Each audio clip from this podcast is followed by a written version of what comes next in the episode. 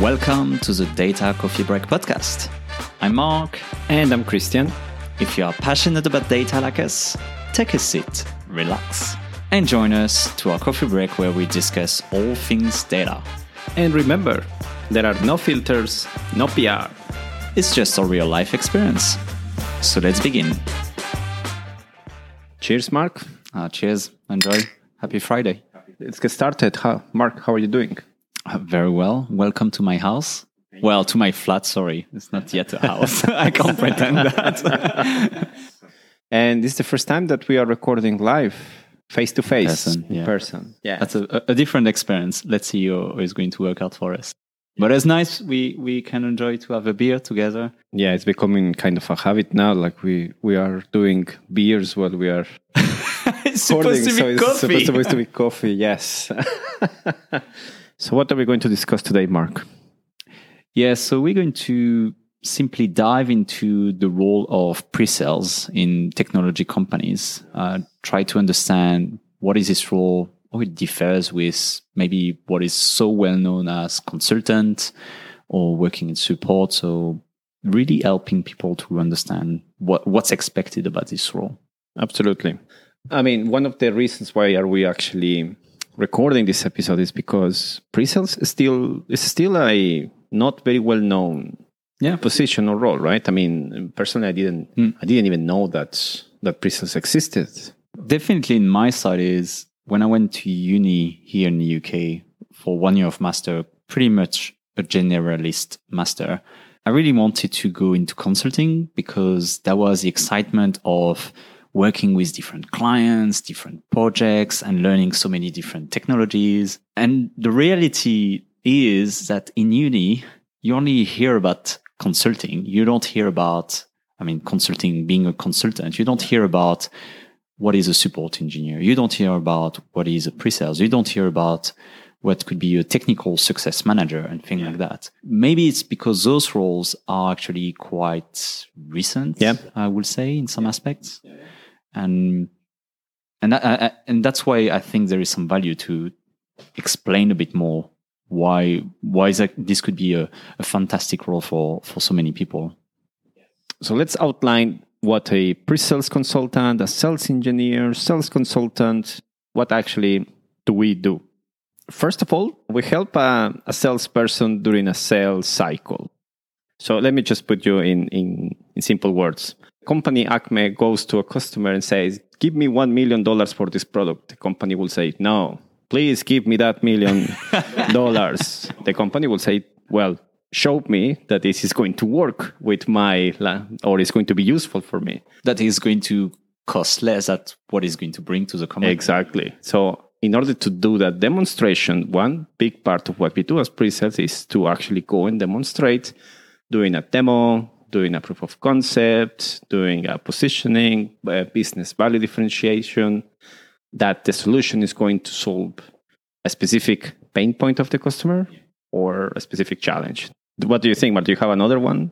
I would add some other aspect of this role could be uh, thought leadership. In particular, when you start to have some experience, some level of experience, is more exposed to uh, decision maker, C level, as we say, and provide thought leadership. So that's really having a conversation high level about trends in the industry, trends in uh, linked to this technology, trends about where the client should invest to make sure they staying ahead of the game, literally, compared to the competition.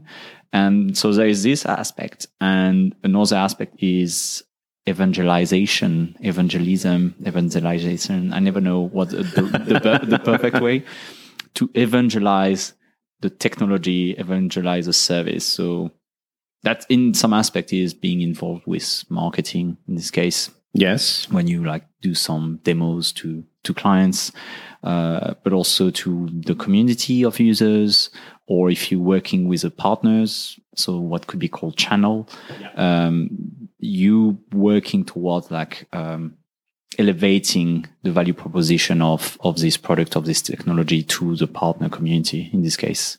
That's all i i see this one. Yes.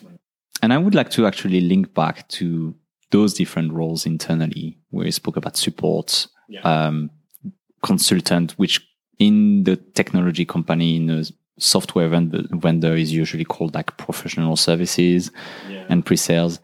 What, what's interesting is those one were in some aspect here before the pre-sales role was um, even created uh, in in the company was actually known as a pre-sales engineer, pre-sales uh, individual.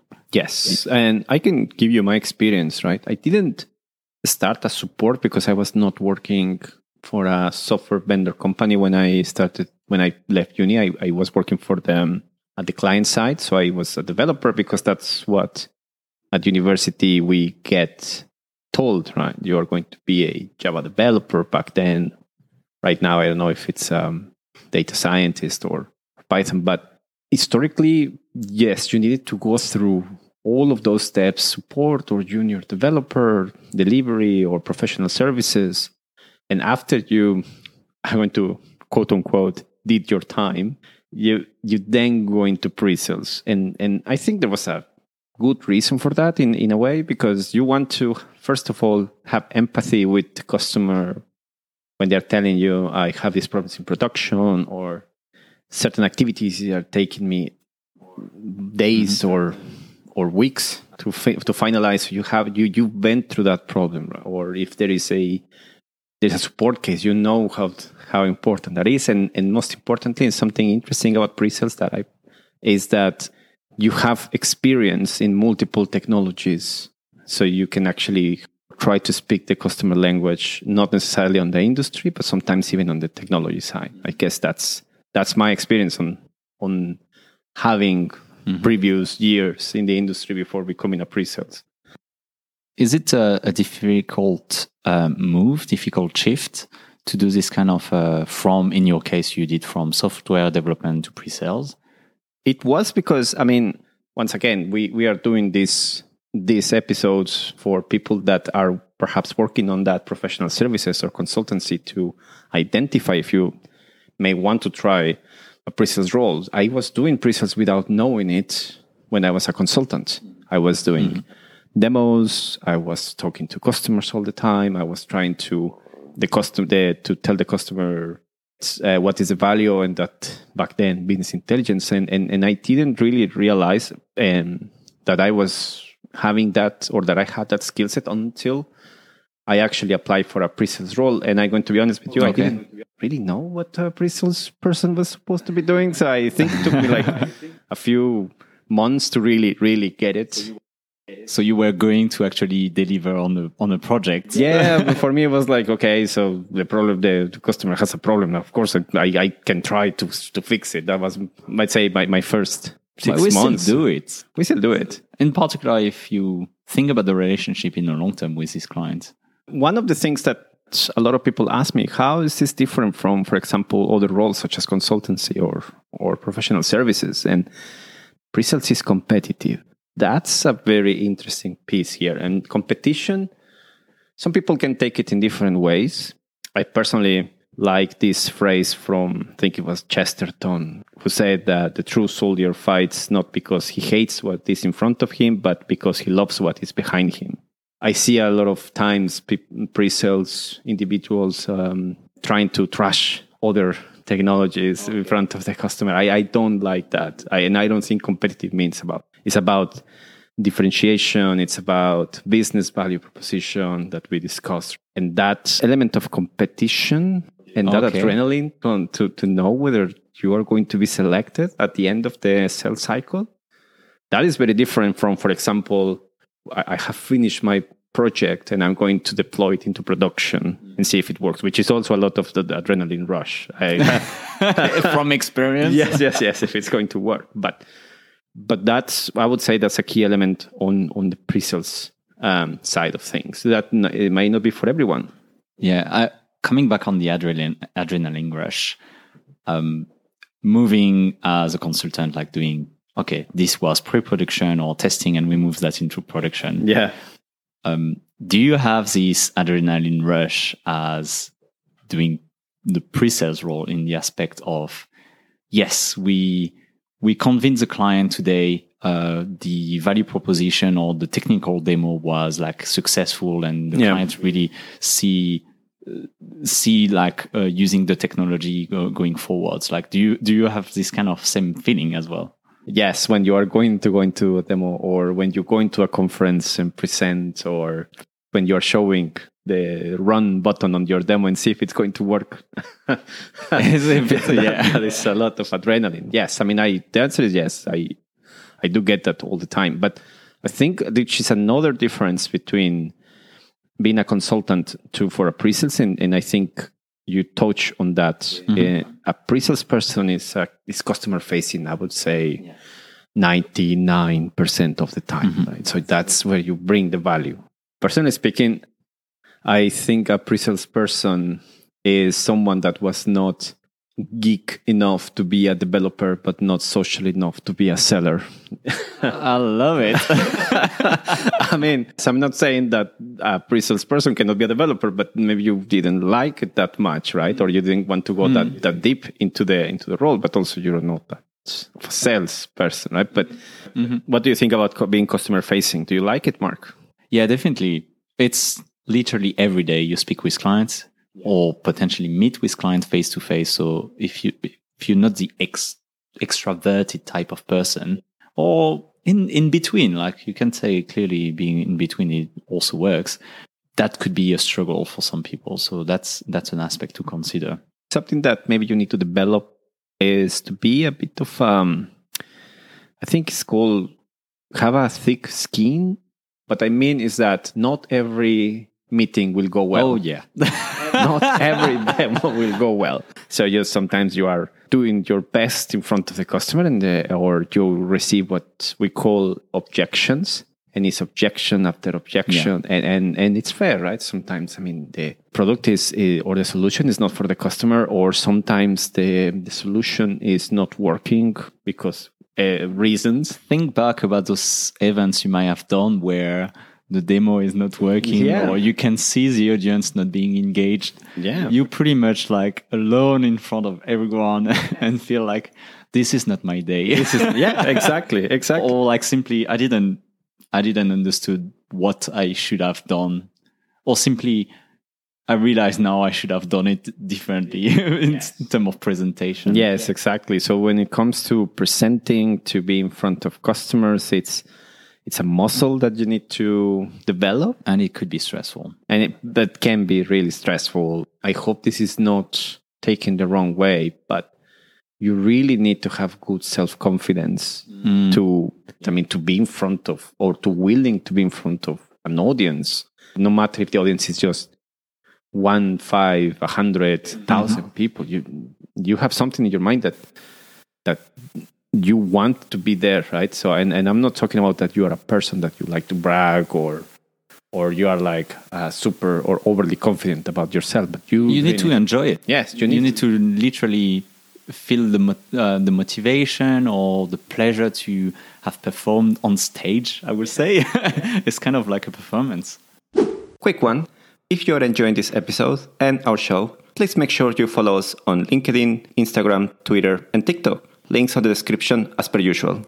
Also, if you'd like to grow this community with us, think about sharing this episode with a friend or a colleague interested about all things data. Now, back to the episode.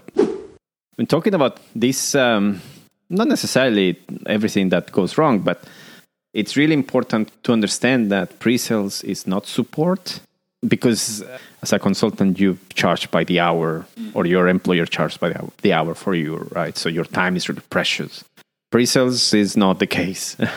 And sometimes customers try to see this as mark my, i have this problem and i cannot actually work in production. What what do i do? And and because we like to help we try to fix the problem. And sometimes it's a good thing to do don't get me wrong. Go in and fix it if, if you are well versed, but being honest, I mean, that's why support exists, right? So these are individuals 24 7 that they can help you. And, and that's quite interesting. Knowing the aspect as well of saying to the client, uh, no, I don't think our solution is a good fit for you. Some account executive will be unhappy, but it comes back to what you stand for. You don't want to create a bad yes. relationship with a client in a sense that the client will come back after a few months and say like you sold me something that is not working. You sold me something that is actually not solving my issues. So as a pre-sales person I, I will say no sometimes in those aspects. But on the other part of the no is saying no to the client i'm not going to help you. Well i wouldn't say like that. Yeah. but pretty much the aspect like I understand you have an issue, let's say in production, but I'm not the right person to help you. I Yeah. prefer to redirect you to our support. I prefer to redirect you to the professional services team who is well equipped. And that's, that's the case. And most of the time is they're trained to do some of those activities compared to us. I remember a one of um, a colleague of ours told me once that it's best or it's better not to have a customer than having an unhappy customer. And I think yes, I mean to your point, to be able to say no brings your credibility up. And all of this gave me some memories about when I was on in consultancy or development is that pre-sales don't work on production environments. The pre-sales it's there to do proof of concepts, to build perhaps uh, demo assets that are not meant to be put in production. Maybe a, an architecture that that is really important, right? Because I mean, as a consultant, you you are part of the delivery team that will bring this project into production. So I've met so many pre-sales or solution engineers that they still miss that. They miss that feeling of I'm working towards something that is being used, you know, in production, but it's not something that pre-sales should be working on. Yeah. Be able to see the outcome of, of the implementation, basically. That could be frustrating for some pre-sales uh, professional in this case. Yeah. And actually, what are the kind of skill sets that are required, asked by companies, by firms hiring pre-sales professional in this case? Like on the top of my mind, I would say obviously team player, being able to have all they call usually, or they describe usually in uh, in those job description is sales acumen. Sales acumen, yeah, yeah, yeah. I would beg to differ on that one. Sales acumen could be have you been sold something on the street or, or something? Yeah, I guess depending on the on the level of the pre-sales um, position that you want to go, then of course you might Mm. want to have already some experience on on a sales role. Luckily, I never heard anyone in pre-sales having as um, during the job interview being asked to so- sell a pen. Yeah. To, to, to the interviewers. I know, I know. that may be more for the account executive and salespeople. exactly, exactly. Now, I, I do believe that that you need to have some tech experience, right? Whether that is coding or experience, previous experience with the product or the technology, mm-hmm. for example, at the database or ETL on data or mm-hmm. visualization. Something really important for the, for those looking for a pre-sales role or that are wondering whether they could be a good fit for a specific company. And I'm going to talk about here on a product company. You don't need to necessarily have experience with the product. When you go and work for those companies, they will train you properly on the product. Sometimes it's more important that you have experience on a specific industry, on a competitor product or similar product, and also, as you mentioned, acumen on the domain, AI, data warehousing, visualization.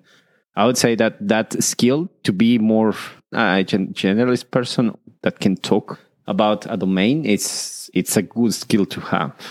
Yeah. And as you said, like not looking into being able to know this specific technology, but those transferable Yes. skill uh, are important. And we call that a lot soft skills. Yeah, this is a yeah. this is a tag I don't like. Well, and to finalize this part of the skills that we recommend you having or developing is creativity, or where you have that creative thinking on um, around a specific problem, or you can imagine how things are going to be used. That is an, an amazing skill to have as a pre-sales person. Again, this is, doesn't have to be technical. Yeah, creativity, and that's usually associated with a keyword like problem solving in, in this aspect where the client come with a question, you know that the product doesn't answer directly, but if you think about it in different aspect, if you maybe mix it with another set of technologies, you see that it's actually really solving well the kind of issues the client is facing and sometimes bringing even more value for the client on that aspect. 100%. One thing that I would say is as well is that, especially with software or technology companies, is that a lot of people, myself included, when I left university, we have this idea that you have to be super technical or a genius to, to, get into one of these companies. And by all means, if you're one of those, go for it. But there are also other roles that may not require um, highly technical skills and you can still work for the company that you love. Yeah. I love what you just said, like working for the company that you love. Do you think is it companies that you love or products that you love in this case, in both uh, aspects? You really need to believe what you are actually trying to uh, bring into the customer's hands.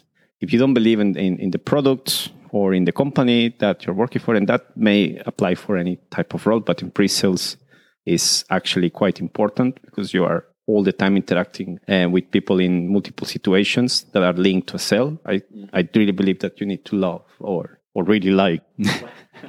Loving, maybe, but at least liking, enjoying. Love can be a very strong word in this case. Christian, is there anything you don't like about pre sales? Oof, maybe it's the beer or something. I'm going to be a bit personal here. I'm going to generalize here.